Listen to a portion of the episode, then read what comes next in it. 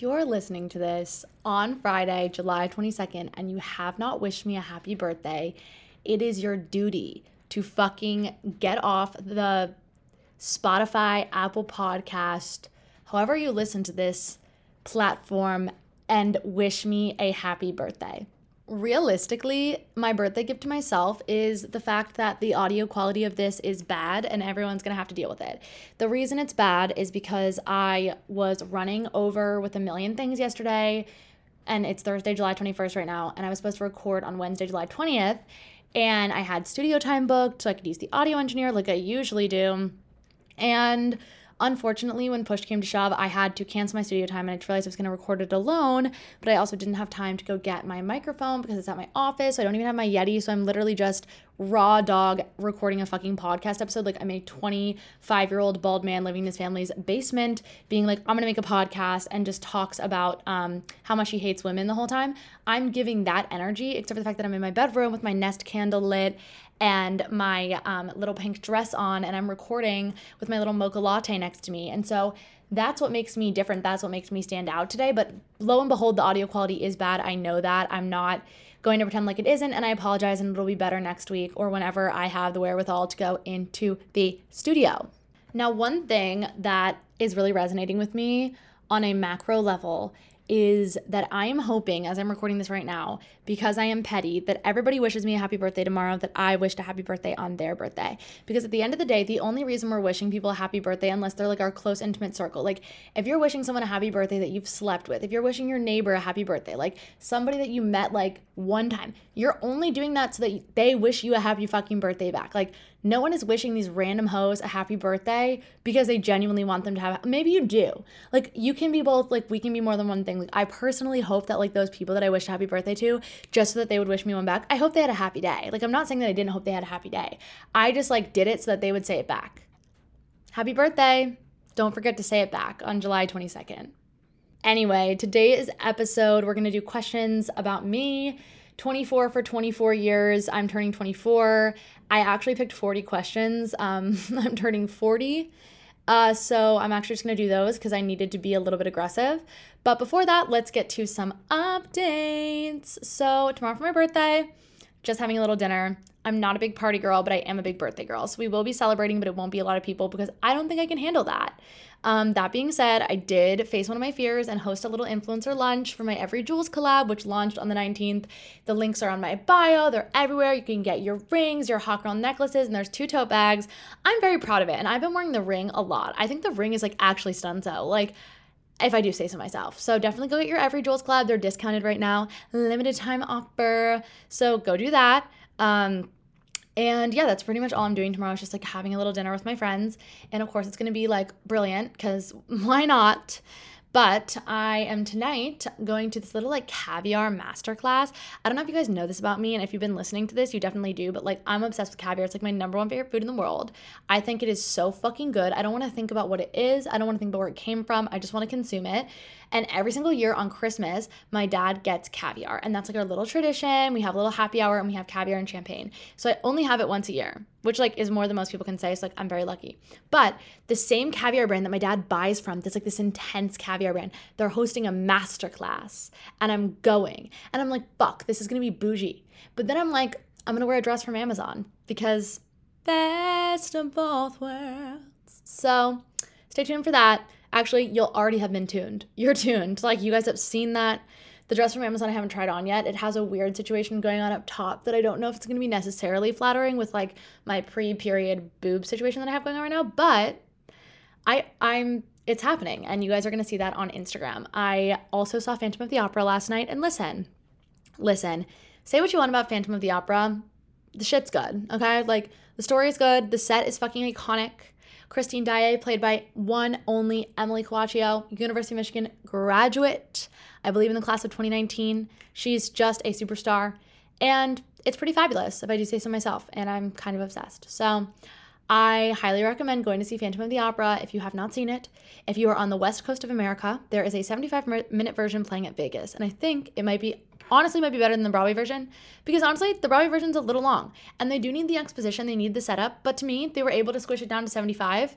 That's basically, I don't even know if that's a fourth or like a third or what, what that is, but they squish it down. And so I'm thinking they don't need all the exposition at the beginning, you know, like the auction and whatever, like all of that. And then it's sort of like, okay, like the Phantom of the Opera, he is a dramatic guy. Like he's a 10, but he's the Phantom of the Opera. Like sometimes it's it goes on a little long. Like I don't need him to be giving drama for like 10 minutes alone on stage. Like I need him to be like up in the wings, like flitting around, like doing crazy fucked up shit. Like that is what's so good about the show.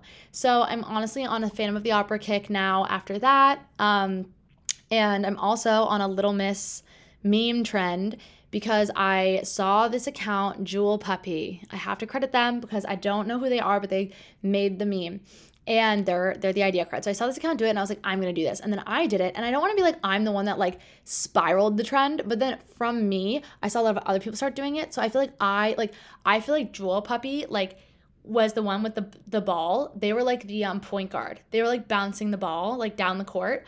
And then I was waiting like at the other end of the court for Jewel Puppy to pass me the ball and like and then like I passed the ball to somebody else and then that person like put the ball in the hoop and then like we basketball happened and now the trend is viral. So I'm actually not going to take credit for any of that. And that was the stupidest metaphor in the world. That being said, after I did it, I saw a million other people do it and not credit Jewel Puppy. If you're not crediting Jewel Puppy, you shouldn't be doing the trend. They were the idea creds. Like, don't credit me. Don't credit anyone else. They were the idea creds. And I think something that's so important to remember and to note on the internet specifically is that the whole internet is like trends. Like the whole Instagram and TikTok is like one person does it does a thing and then everybody else does it and then it becomes a trend. But it's really important to credit idea creds. And that becomes so messy like with dances on TikTok or like recipes. Like, how many people did the Emily Mariko Salmon Bowl? But we remember it's the Emily Mariko Salmon Bowl because people did a really good job at crediting her. Or Bria's Cowboy Caviar. Like, people are doing a really good job remembering where that started. Please tag idea creds when you take an idea from someone. Like, when I start something, I am all for people to be borrowing it and doing it. Like, that's the whole point. Like, it's not my intellectual it is my intellectual property i don't know what it is but it's not like trademarked like you can do it but just give me a little give me that, pass the ball. Like, I have the ball, pass it to you. I'm happy to pass it to you. Just like remind everybody that I passed you the ball. You know what I mean? And that's how I feel about this trend. Like, please be crediting Jewel Puppy if you make the trend. If you do it, they're on Instagram, follow them, the whole nine yards. So that's pretty much everything. Like, I don't really have anything else to note right now. So I thought we'd just get into it because there's a lot of questions to answer. And, um, yeah, I want to answer all 40 of them because apparently I'm turning 40 years old today and I'm 40, flirty, and thriving. So let's start. I would like to mention that I have no rhyme or reason for the order with which I'm doing this, and I'm just doing it as I see best fit. So, the first question that I was asked is what literary character or author do you identify with the most? And I had a bit of a difficult time with this one because I feel like I feel like when people are like, I'm Jo March, like I'm such a Jo. it's like, okay, flatter yourself harder. Everybody wants to be a Jo. You're probably a fucking Beth. And I know this because I'm the same way.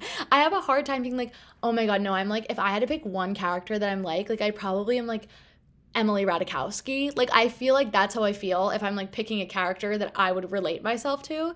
So I'm kind of like, looking at literary characters that I'm inspired by, really, because like I don't think I really identify with any literary characters or authors because I feel like an asshole. Like it goes back to me being like, oh my god, no, I totally resonate with Emily Ratajkowski. Like we're pretty much the same.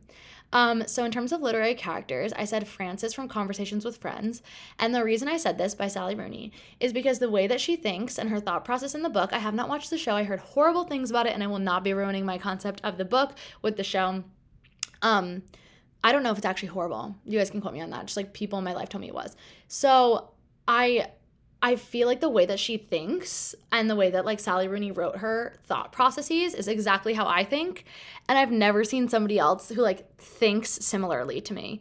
And apparently there's plenty of them because I know everybody's like, yes, I'm her. Like, and I want to be a Bobbi. Listen, at the end of the day, like the jump off point for my whole like hot girl and if you don't know what this is if you're a new listener i had this thing last summer where i broke down like everybody into four prototypes and it's ironic hot girl elusive hot girl doesn't know it hot girl and weird hot girl and party hot girl. There's actually five. And literally like friend groups everybody fits into one and then i made a buzzfeed quiz. The buzzfeed quiz went viral. It's all up on my instagram and in my link tree but Frances and Bobbi were kind of the jumping off point for like some of that discourse that I created in my brain because I was like, Bobbi is such an elusive hot girl. Like, and Frances is such an ironic hot girl. And that's just like that's the that's the thing. So in terms of authors though, I don't really identify with an author again, like I'm just to tell you like some of the ones that inspire me that I try to like emulate their like type of writing. Cheryl Strayed, and I don't know, like I know everyone loves Glennon Doyle, and I also love Glennon Doyle, but a lot of people will compare Cheryl Strayed and Glennon Doyle, and like gun to head, Cheryl Strayed has been my girl since day one. She follows me on Instagram. I don't know if she unfollowed me. I'm not gonna check because it would hurt my own feelings too much. If somebody else wants to look and let me know, do it, but I can't do it myself. So yeah, 100%. She's my number one. My number two is Margaret Atwood. Um, I'm obsessed. I think she's an icon. I don't know if you guys saw the photo of her being like, told you so, sipping her little tea. She's my favorite person in the world. And then my third would be Chimamanda Ngozi Adichie. Again, I don't resonate with these people. I don't identify with them. I just look up to them a lot and they are really, really important to me. Um, like I don't have like a knee jerk reaction of like any other character that I might be similar to other than like the mom from Mean Girls. Um, but I also have like a dash of Kevin G and like a dash of Gretchen Wieners. Like I'm not one person. Or I thought like Sharpay Evans, but I'm not like 100% Sharpay. Like I also give, I'm also giving off like Zeke vibes in a way. I'm also a strong Mrs. Darbus, like through and through. So it's really tough for me to pinpoint one person. So that's why I'm just not to do it.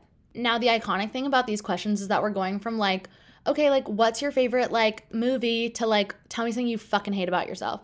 So the next question is what is one thing that you used to hate about yourself that you now love? And I, I think hate is a strong word that I try not to use, but I used to really dislike that I had a strong personality and that I was like super opinionated and loud and talkative. Like I feel like I got penalized a lot for that in school. It would be like she rushes and she's interested in too many things and she talks a lot and she doesn't like think things through all the way. And like, I don't know, people would really pin me, and I think ADHD as well, as just like not being what I needed, like not being the right kind of a person because of my personality. Like I always felt like I was doing something wrong because of my big personality.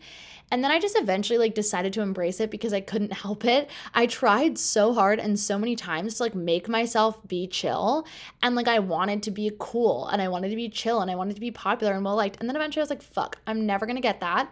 It's not happening for me. It doesn't look like it's in the cards. It's not adding up and I'm not going to do it. So I would say the thing that I used to hate about myself that I now love is definitely that I have a strong personality. I really didn't like it. I tried to change it.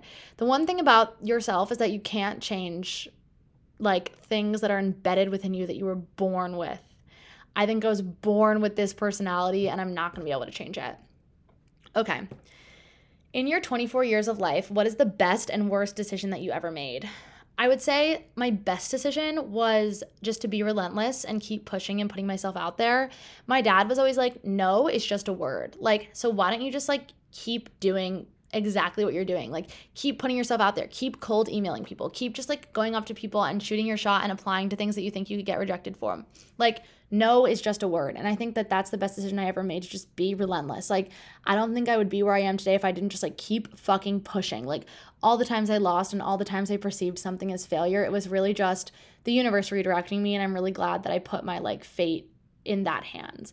And then like in a more tangible way, not going abroad the summer going into my junior year. So I wasn't going to go abroad as a senior because theater programs are tough and like there are acting programs abroad in London which I didn't want to go to, but there aren't really like theater studies programs abroad, which is what I was studying and the credits that I needed. And so I was going to go um over a summer to just get like two credits and like I don't even know if they were to like apply to anything, but I was to go to Italy. I applied, I got in, I found a roommate and then I found out that I got an internship that I'd applied for before that, that I had no idea that I was to get and never felt like I was ever to get.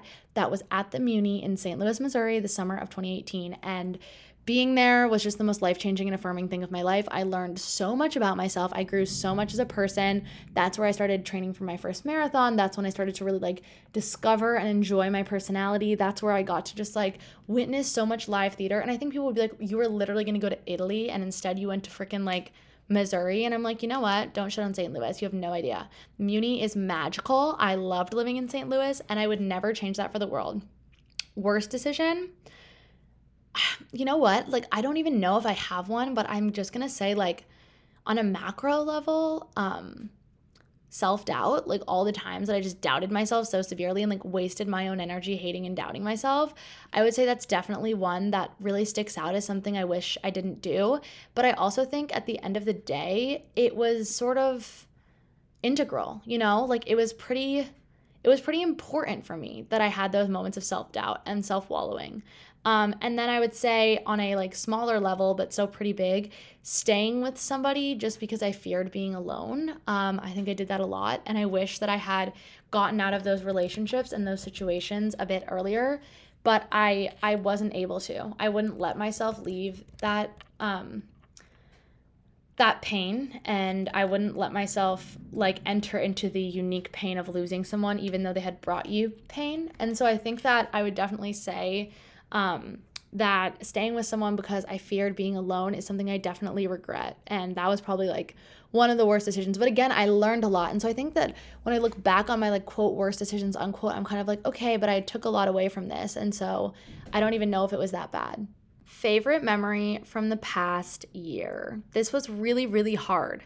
Like, okay, I'm gonna go through a couple of them. After my TED Talk, walking off stage was the most fucking relief. I don't wanna say relief because it was also like adrenaline and euphoria, but guys, I was so nervous. And I'm telling you, like, I used to be performer, I used to be fine doing shit like this. Nope, I was shitting my pants today. I couldn't eat anything. Like, pit in my stomach, like to my core throwing up. And then I wasn't actually throwing up. Um, and then the day before, I was also really nervous at my rehearsal and I stumbled and I messed up and I was like jumbling things and I was freaking out.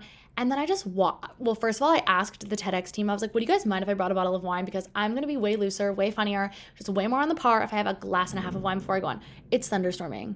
Sorry, like sorry um, this is the thing about like me not being in the studio like you're hearing like the nature and i think that that's really beautiful so um anyway i was like can i have wine? They were like yes. So i finally went on and it was amazing. Like flawless. I didn't stutter. I don't know how i did it. I blacked out. I never blacked in until i walked off the stage.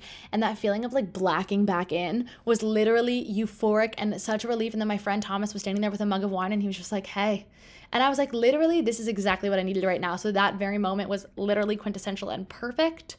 Um, having Friendsgiving with my friends. We did like a Friendsgiving at our apartment. And then we all went around and said what we were thankful for. And we all started crying. And it was just really beautiful. And I was like, yeah, friendship is really important to me. And I think I just like, I pulled back and was like, no matter where we go in life, no matter if we end up staying friends, like we've, we're always going to have this and that was really beautiful. And then um, another one, sitting on the beach in Barcelona. So we like went to the clubs in Barcelona. We were like on Barceloneta, and we like had a bottle of champagne at one of like these clubs. But we were sitting like outside. We hadn't like gone in clubbing. And then like I I never smoke cigarettes. I never smoke nicotine. I'm not a tobacco girl. I've never juuled.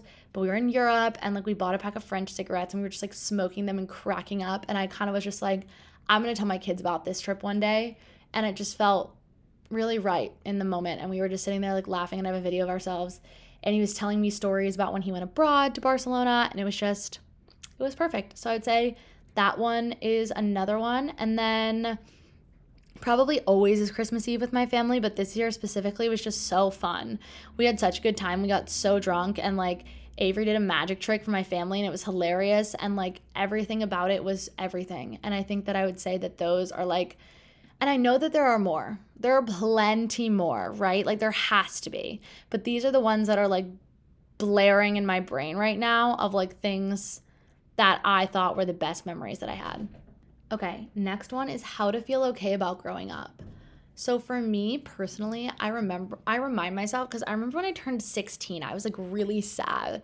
I was like, I don't want to grow up. I don't want to do this. And then I reminded myself that like life is like this cycle where like when you reach like 30, like people in your life start having kids, or maybe you'll have kids, and then you get to watch them go through all those steps that you've already gone through. And you kind of get to like be that person like mentoring them and that's like even more special and like you know people always say like when you have a child or like somebody that you love has a child like you experience a level of love you've never like even imagined existed and the idea that like that love like the idea that i've not met all the people that are going to change my life i've not read god I've not read all the books that are going to change my life. I've not encountered all the love that I'm going to feel in my life and all the types of love is so beautiful and exciting to me. And I feel like latching onto hope is all we have sometimes.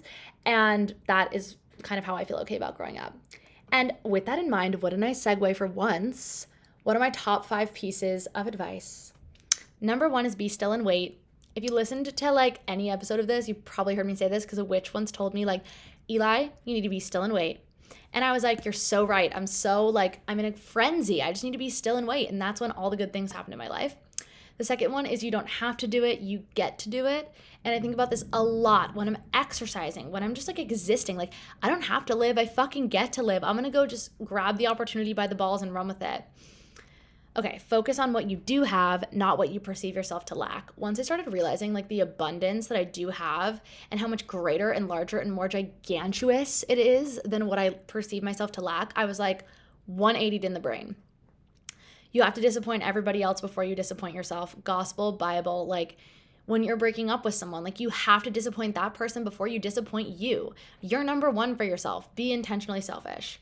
Okay, and then the last one is like specifically in regard to like anxiety and depression and mental health. That stuff and like being anxious or whatever, it, it doesn't make you broken. You're just searching to be whole. And it's really beautiful to reframe your mindset in that way. Amazing. Okay. What would you tell yourself a year ago? I would tell myself to uh, really take all this shit seriously. Like, I like look around at my life and I'm like, let like making a TikTok, but then I'm like, no, like people are watching, like actual literal humans.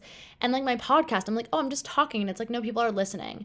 And I wish I took like, and now I feel like this is professional, right? Like there's ads on it and like we do a thing and like people pitch themselves out to me and like people download it and they listen to it and I like recorded a studio. But I just wished that I took the advice that someone had given me a few years prior, which is like, when you're writing, write everything like it's going in the New York Times, even if it's in your journal and no one's ever going to see it. Like, I wish I like produced my podcast like it was the number one performing podcast in the United States of America. And like, I put myself there and like, I worked on that level because now I'm like doing catch up work because I feel like I started this like in a half hearted effort, hobby, weird moment. So that's what I would tell myself. Oh, also that I'm just proud of you, like on a cheesier level.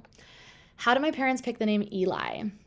They i think that they were just like calling the fetus eli like when my mom was pregnant. They didn't get the gender which i think is fucked up. I don't know what you guys think about like getting the gender or not getting the gender and like i know gender's a construct and blah blah blah blah blah. Like i'm not having a gender reveal. No no also no t- no tea no shade. Like if you did that fine. I don't care.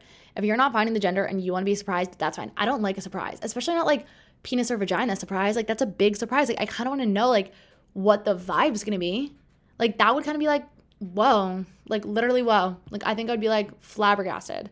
So 100% I want to know. I don't, I want to know and I want to just tell everyone, like, yeah, this is a boy or this is a girl or like PP or VJ. That's what I want to know. Anyway, back to the question. My parents didn't know. And so they were just calling the fetus Eli. And like randomly, my dad had like a second uncle named Eli, but I don't really think it was tied to that. Like I think they were just kind of like vibing, like liked the name. And then when I was born, they were like, oh shit, like girl. And so then they were like, okay, let's find a name that's similar. So like Mia, it was all like three letter names, like Mia, Ava, like, you know, like they did like Isa, Lily, like little like baby names, like cutie names. And then no one could agree on anything. So like, fine, she's Eli, like whatever. Which I feel like is lazy cop out, but I love it now. I used to hate it. I wrote my college essay about that. Okay. What is the biggest lesson I learned in the past year?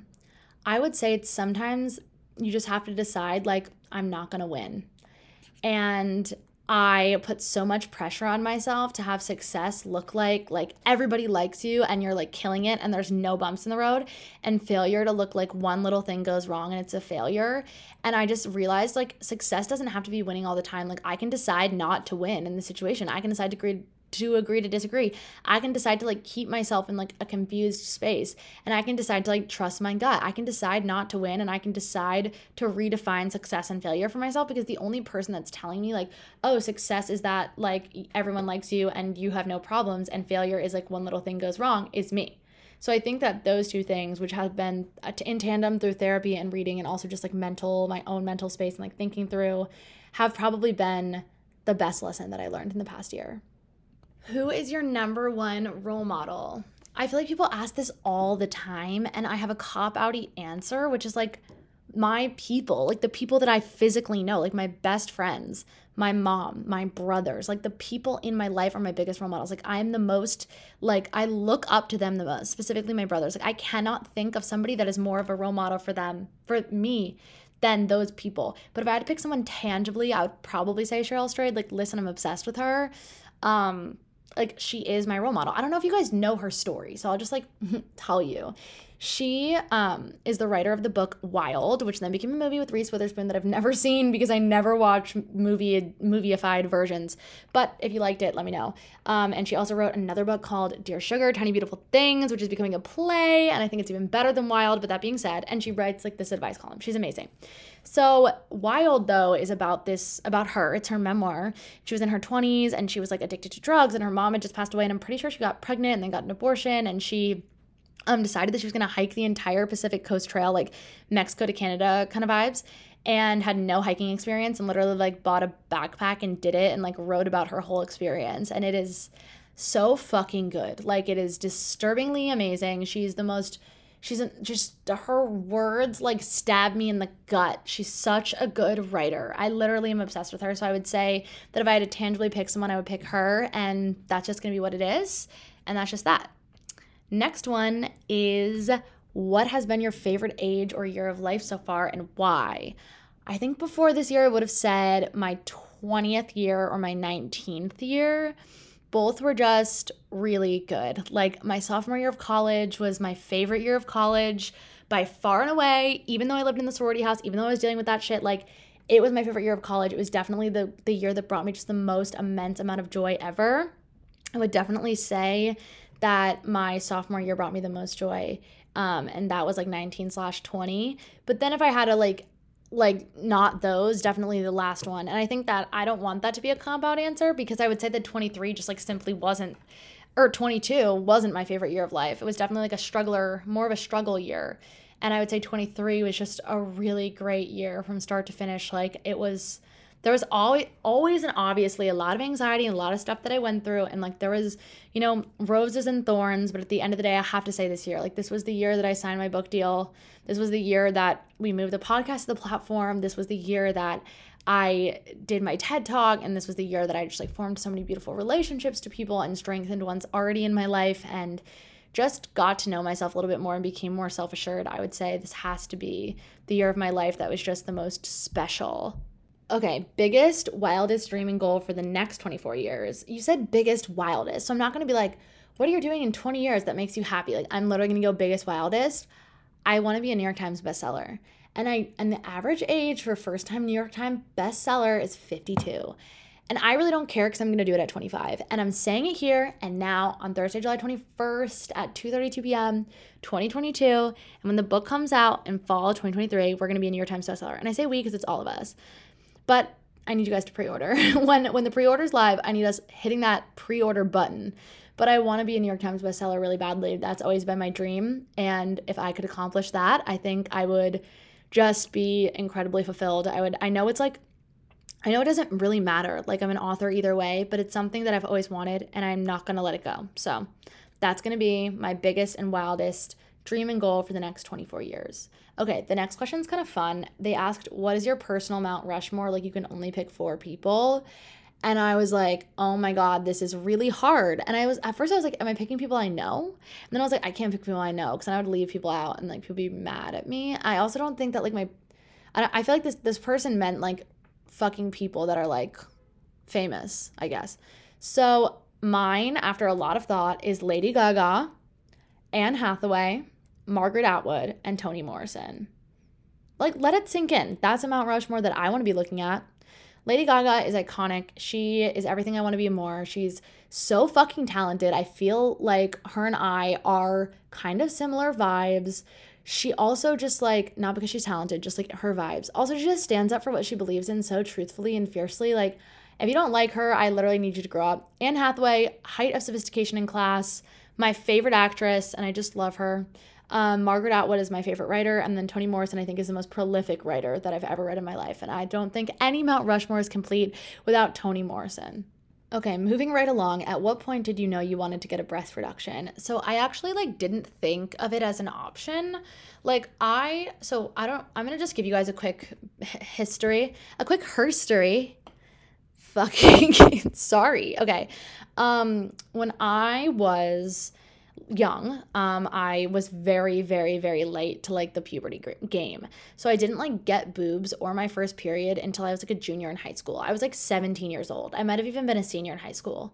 So I didn't have that experience of like getting boobs and stuff till really late. And then all of a sudden they came in and they were like D's. And at first it was nice because I was getting attention and it was kind of fun. And then they just like kept growing. And I remember specifically shopping for my, so my junior prom dress was easier because I just had like nice boobs at that point. Like, and not that giant boobs aren't nice, but the kind of giant boobs that I then had eventually were really harmful to me. So, um, I was a junior and that was fine. And then when I was a senior, I just like couldn't find a dress that fit me because I have a tiny rib cage and I'm 5'2 and like I had like F's. And I remember like prom dress shopping was really like kind of unspokenly uncomfortable because my mom wanted it to be like this fun day and it ended up being this like disastrously upsetting day where I had to buy this dress that I didn't even like and we decided like that the only way that we could fix it is if we added it was strapless and we decided we had to add straps to it and then put mesh in the cut so it had like a deep V. And it definitely personalized it a bit because then a lot of girls ended up wearing this dress to proms in general because it was BCBG and it was like very very popular prom dress that year, but it was the only one that fit and even then we had to like fix it. We had to like be like, I don't know, crafty. We were like crafting my prom dress. And I think my mom came into my room like the day after we were prom dress shopping and she was like, I just like saw a lot of pain in your eyes over this. And like, obviously it was because of your boobs that this was the situation. And I just wanted to like lay this out on a table as an option if you're interested. So she actually brought it up to me. And I thought about it and I talked to some girls who I knew that had had one and had been a bit quiet about it. I like didn't know that they had had one, but my mom mentioned that their moms told her or something. And then I just decided that that's what I wanted to do. Um, I I never, it was really interesting. So then I went off to college and my boobs got bigger for multiple reasons, like freshman 15, but then also just like in general, they kept growing.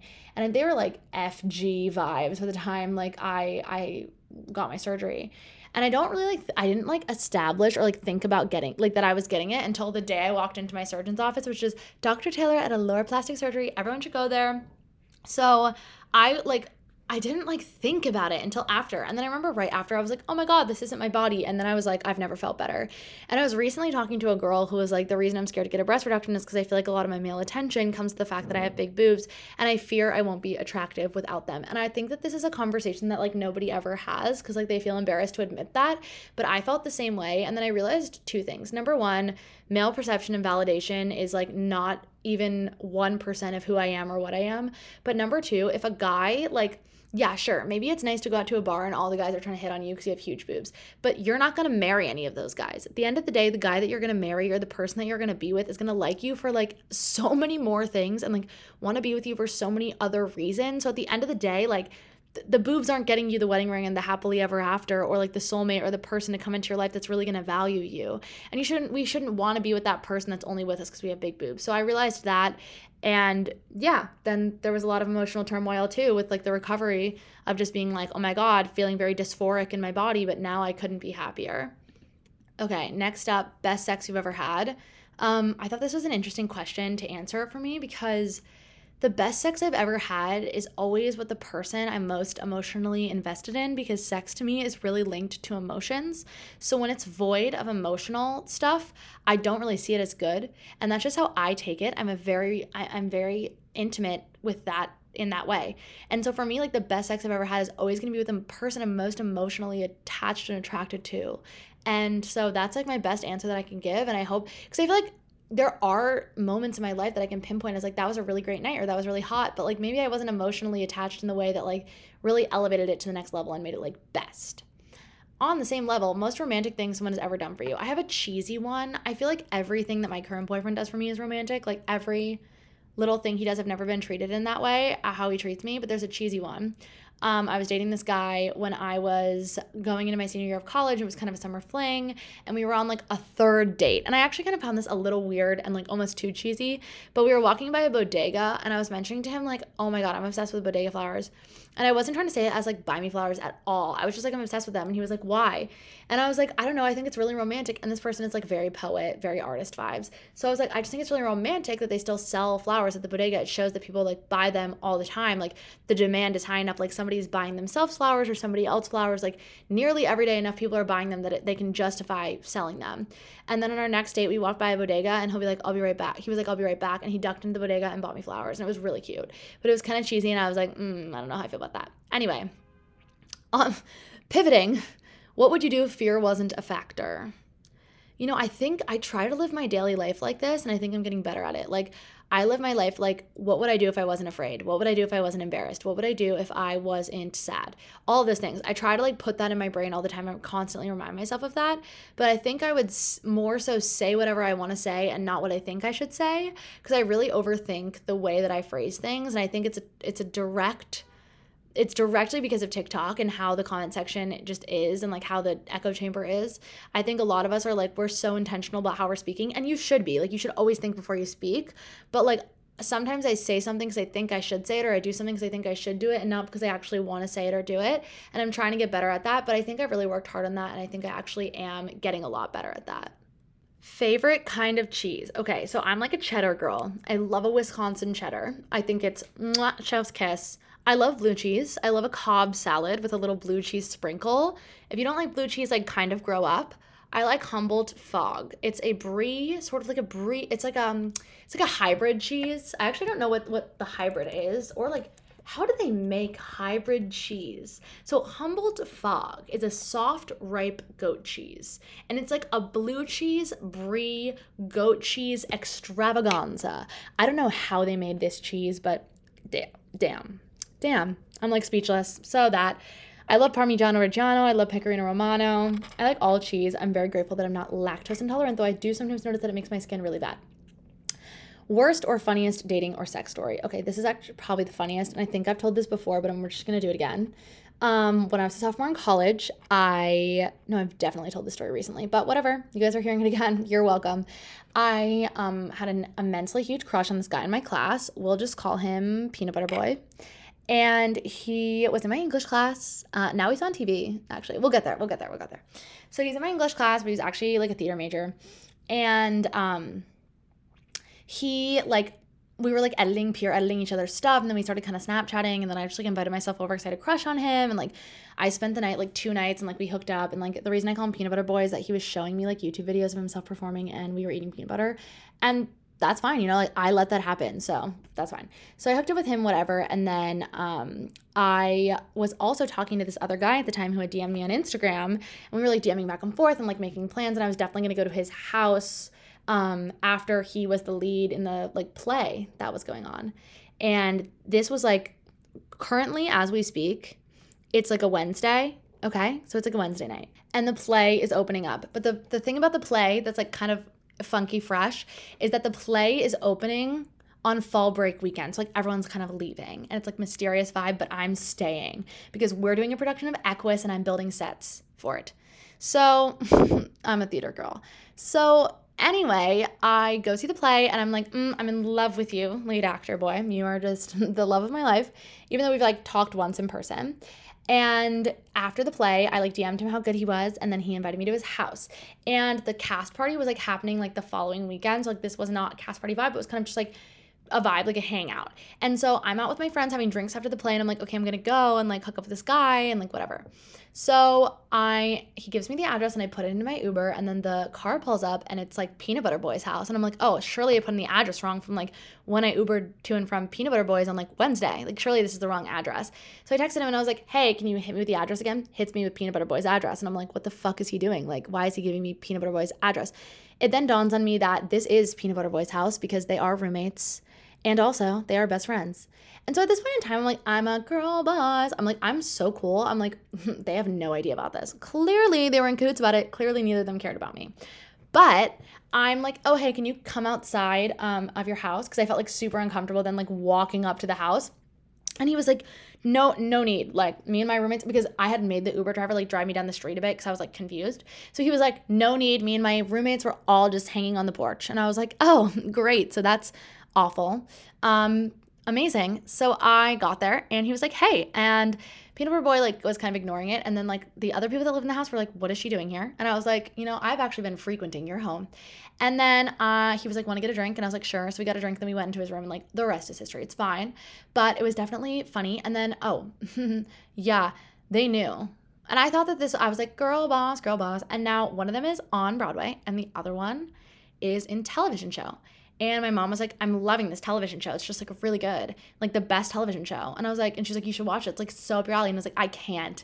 You see, I can't because I can't watch this person on TV because I actually hooked up with them. And my mom was like, oh, which one? And then I told her, and now she like videos like scenes of it. And I'm like, no, we didn't need to do that because I don't want to watch it. Anyway, though, he's on TV. So bless be, bless be the arts and theater.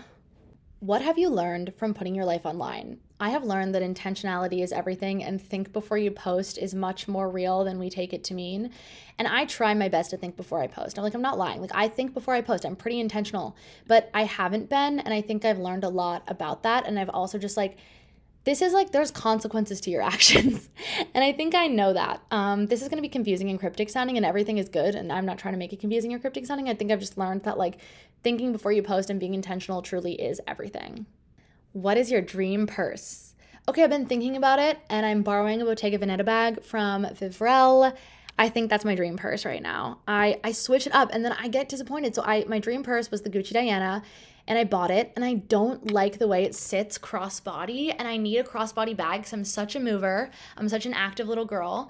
And when I and I like a crossbody and so I can't really carry it as a crossbody because it like sits on my hip weird. It like falls weird. It like it has this square shape to it, but then the crossbody makes it feel weird. It's not like flat on you. And I don't really like to like carry it. So it's hard. So I want to be intentional about my next purchase because I don't regret it. We're going to get to purchases. That's a question you guys asked. I don't regret it at all, but I do think that I need to be careful because I wasn't, I'm not like as pleased with it as I was when I bought it. That being said, I do love it. And that's pretty much all I'm going to say. So, Bottega Veneta, even though they're not even crossbody. Actually, the one I have right now that I'm borrowing is, but the clutch, because if you're buying a clutch, you're buying a clutch. Do you know what I mean? It's just beautiful. Okay. Biggest I've taken this too far moment while drinking. Okay, my sophomore year of college was fun. That was the story about Peanut Butter Boy and the other boy that happened sophomore year. And um, a little bit before that happened, I decided to go hang out with my big one night because she is going to a party at my ex boyfriend's house and I want to see him. And so I get all dressed up and I go and I'm in the crux of like my restrict era, so I'm not eating a lot. And she gives me jungle juice. I start drinking jungle juice. Then we play stack cup at the party. I get the bitch cup. I lose and I black out. I'm belligerent. I start throwing up on the porch of the house and it wasn't even my ex's house. It wasn't even like revenge. And then my sorority big had to like hose down the whole porch and then had to uber me home. And then when i got home Allie was like what the fuck? And then um, Allie like stripped me out of my clothes and then she gave me a plastic bag and took like pictures of me which is mean but also justified. And then they left me on um, my back with a backpack on the floor um, because we lived in this like tiny baby room that was like really small with two bunk beds and they didn't want to smell like yak and then I woke up on the floor and I was like, oh my God, that was truly heinous. That was so bad. And then um, on my phone, I just had a text from my ex that said, go fuck yourself. And I was like, what happened? I don't know. So yeah, that was definitely the biggest I've taken this too far moment from drinking. I try not to do that anymore ever, ever, because it's awful. With that in mind, another great segue what age of yourself would you want to most hang out with now? 1000% age 19. That girl was so insane. And I want, I don't want to teach her any lessons. I want to just, I want to revel in her toxicity and her crazy vibes. I was in such a party girl era. I was having so much fun, probably because I was drinking so much because I hated myself but I, I would love to just sit with her and be like, so what is going through your brain? Like, why is your location off again? What are you doing? Like, I would love that. She's truly an icon. My favorite and least favorite Broadway shows I've seen. Truly, Finding Neverland was a horrible Broadway production. I don't like it. I don't, it's not a vibe for me. I didn't like Matthew Morrison in it. He was rude to me at the stage door, um, as he would. Like, come on. It just wasn't good and I hated it. Um, my favorites, I loved the Les Mis revival, the 2015 Les Mis revival, truly chef's kiss. So yummy, so good. I love Les Miserables. And then the Lincoln Center revival of My Fair Lady in 2018, I believe. Um, truly All I want is a room somewhere. Do you guys know that? You know, my high school theater director always used to say I would make a great Eliza Doolittle one day. Yeah, and I will be reprising it. Just kidding, I'm not gonna perform. I don't want to. Favorite sandwich. I'm actually quite a boring sandwich eater. I like white sourdough bread, gluten free white sourdough bread, with turkey or roast beef, cheddar, mustard, and lettuce. And that's it. I don't like some whole concoction. If we're talking a wrap, I like a southwestern style wrap, some kind of like cilantro lime dressing, some beans, some I like a fucking burrito. I think I'm, exp- I'm I was about to be like some beans, some rice, like some cheese. Okay, burrito. Carne asada. Um, so that's my favorite sandwich. First kiss, date, and boyfriend. My first kiss was under a tree at my friend's birthday party when I was 13. And I missed them singing happy birthday to her because we were kissing. And then I heard them singing happy birthday like in the yard because it was like someone had a backyard that opened up into the park and then me and him were in the park, but we could hear go- what's going on in the backyard and like heard them singing happy birthday. And I like got up and ran to the backyard and I remember what I was wearing. I was wearing these Target shorts that were like kind of like gray, but they had a palm tree and a sunset on them. And I thought that they were just sickening. Um, so that was my first kiss. The first date I went on, I think, was like literally in college. Like nobody, I mean, I went on like dates, quote unquote. I had like a couple boyfriends in high school, but I don't really remember. And then my boyfriend, my first boyfriend was this kid from high school named, I'm not going to say his name. I don't know why I just wanted to do that. I just wanted to do that like he was a fictional character. I just wanted to be like, yeah, this was his name. Like fully just, this was like, hmm, maybe just, hmm, pseudonyms are good. He was really nice and sweet and like really nothing to report there other than the fact that I met his parents and they're the kind of people that had like a crucifix in their house and like would lock the front door behind you when you came in and you had to take your shoes off and they were like big coaster users and then I broke up with him a week later because I'm a little bit of a bitch. Okay, advice I would give someone going to college, specifically Michigan next year. My biggest advice of freshman year of college is that everybody is pretty miserable and everybody's trying to pretend like they're not. Nobody is getting to college and being like, this is the life. Like, nobody is thriving. Like, everyone is to be uncomfortable because it's an uncomfortable, huge change and period of transition. Everyone's to be like, what the fuck is going on here? But then everybody takes to social media and tries to make it look like it's the best damn time ever. And that is so toxic. So try to remind yourself of that. Hindsight is everything. Like, everyone's just to try to one each other up just be yourself. I wish I was more myself my freshman year of college because it took me a long time to find the communities that mattered to me. And again, I don't regret anything, but I do wish that. Um, and don't think about what it should be. I think I had this idea in my head about what Michigan would be for me and what it would look like and what it should be. There's no should be's, there's just is. So go there, put your best foot forward, keep your mind and your heart open, join a lot of clubs, go to your classes, have fun, work hard, play hard, and go blue. My Glee Big Three. I am a Holly Holiday sun, fully. Like I would be the batshit Spanish teacher with a Santana rising, and I might just want to believe that myself. I may be a Quinn rising and a Rachel moon, and that's just going to be how it is, and no one is going to fight me on that. A specific amount of love I felt at a specific time. So this past year, when I during Pride and um, during New York City Pride, I was supposed to spend the day with my brother, and he was really excited about it, and he was really upset when I couldn't, and I felt really guilty that I had to be on a work trip in LA. And then I got a picture from my other brother of my boyfriend and his best friend celebrating with them, and they had gone out. And I know it feels like the bare minimum, but it, they just I don't know, they just made my brother feel really special. And my brother was like, they were the stars of the day. They really just like elevated me and lifted me up. And that really, it makes me really emotional because nobody that I love more than my brothers. Okay.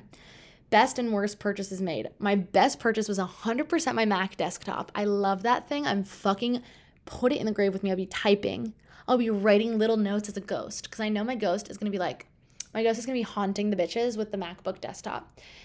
The worst is my second phone. Like both Apple purchases and I had to like I had to make this like comparison. Like my second phone was the worst purchase I've ever made. I'm looking at it right now. It's dead. I've never used it. I used it one time. It's so small. I bought it when I couldn't afford the bigger one, so I bought the smaller one. Terrible idea. Terrible idea. Could have just waited. Um, I need to sell it. If anyone wants a phone, doesn't have a SIM card, doesn't have cell service, it looks like an iPod Touch, but I will sell it to you. And I will sell it to you for like $400. I think I bought it for 6. Okay the story of me losing my virginity it's really not interesting and everybody wants to know but i had a high school boyfriend. I, we never put a label on it but he was calling me his ex when he went to college. So you know what? I'll take the label and i'll run with it. Um, we talked about it a lot before. He wasn't a virgin but i was. He'd only had sex with one other person.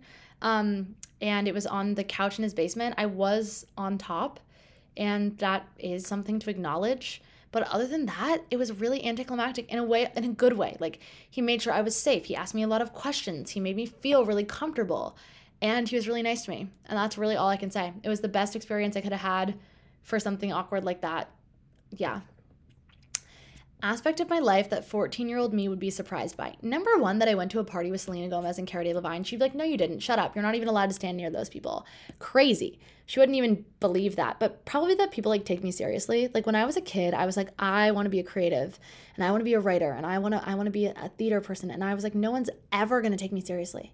No one's ever going to give me that opportunity. That's never going to happen for me. I didn't believe in myself. So I think the fact that I like did what I always wanted to do, like I was just saying to my therapist, I was like, I've never had a dream actualize. Like I, you know, like a dream a dream come true was my TED talk, but that was never a dream I had. Like in my brain since a kid, like I want to do a TED talk. That wasn't a dream until it happened. And same thing with TikTok. Like it was never a dream in my brain or like going to these premieres or going to the Tonys. Like those were never things that I like dreamed of. I dreamed of my book deal since I was like 3. And so I, and so it's really hard for it like I'm like my dream is actualizing in front of my fucking face. Like how is that happening? That would definitely be what you'd be most surprised by. What gets you out of bed in the morning? Um my family and the idea that like anything is fucking possible. Like I've been giving an op I've been given the opportunity to live and I'm to live. And I tell myself that every day. And then beyond that, like you guys, like you guys really hold me accountable without you even knowing it. In the DMs, you're like looking for help or advice or just like to smile or like to chat with someone and like just the idea that I have a community, like I feel a responsibility to you and it gets me out of bed every single day to like just rise to that occasion. And I'm really really really I'm in awe that that is something I get to say that I do. What am I most proud of? I used to say my marathon, but I have switched it and it is the TED Talk. Like I said, fucking scariest day, man. Like, how did I memorize that? I don't know. I literally cannot tell you. Okay, scenarios that I make up to fall asleep getting proposed to. Like 1000%. I lie in my bed at night, close my eyes, and I imagine getting proposed to and the day that I get engaged and how that's gonna be.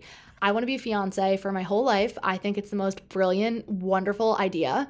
Like you get to plan a party and you get a pretty ring and everyone's like congratulations and it's like so special and flirtatious but you're not like a wife, you know? Like wife, I don't like that word, but fiance, I can fuck with that. I can vibe with that. What do I hope for myself at the age of 48? Um okay, so obviously happiness and health. I want to have kids and I want them to be happy and healthy too. And I don't care who they are or what they are or who they choose to be. Other than that, um, I just want happiness and health for my family. Um, I want to be a New York Times bestselling author, and I want to have a jam farm, and I want to um, or a berry farm with lots of different fruits, and and then and then I'm gonna open up my jam farm, and I'm gonna have jams and books and kids and dogs, and I don't need anything else. That's what I hope for myself at 48, and that's I think that that's plenty. Okay, let's see what else we have what does true success mean to you in the upcoming year? I mean, I think if I was my old self that put so much pressure on herself, I would be like being a New York Times bestseller. But really, that's not it. Um, it just is being happy and doing the best that I possibly can and showing up for myself every day in a way that makes sense for me and healing the parts of myself that aren't fully healed yet and letting in new people and new love and being open to anything that comes my way.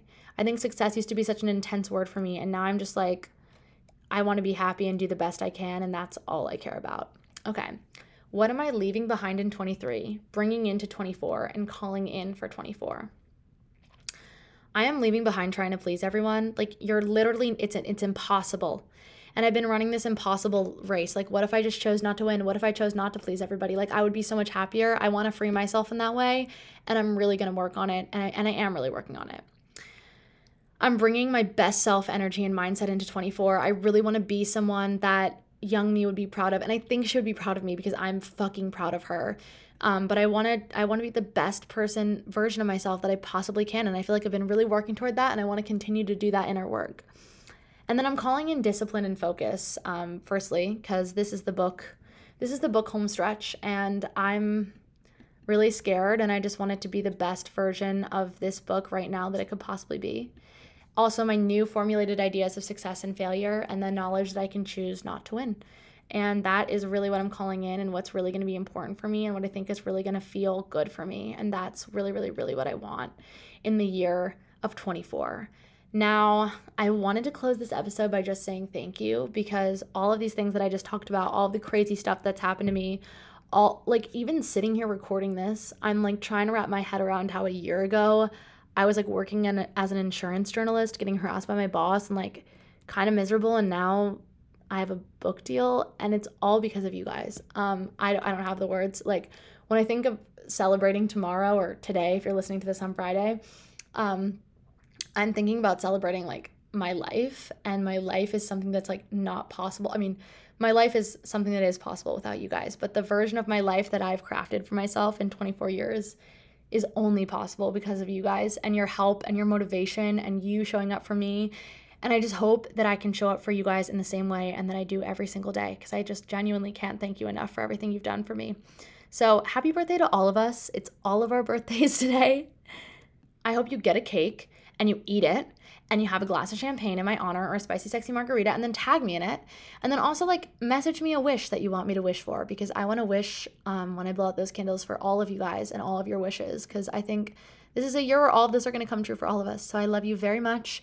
If you need anything ping me bump me message me but maybe not tomorrow unless it's to say happy birthday because i'm an attention whore and i need that attention. And other than that i hope you have a wonderful week. I will see you next week give yourself a big hug. You deserve it. And celebrate tomorrow because I was born. And that is pretty fucking cool. Also, happy Leo season, Leos. I know you wanted me to say it.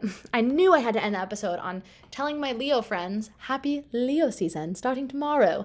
Afternoon, evening though. Don't take it away from me because I'm still a Cancer through and through to my grave. I love you guys. Have a wonderful, wonderful week and happy birthday to me. Mwah. See you next week.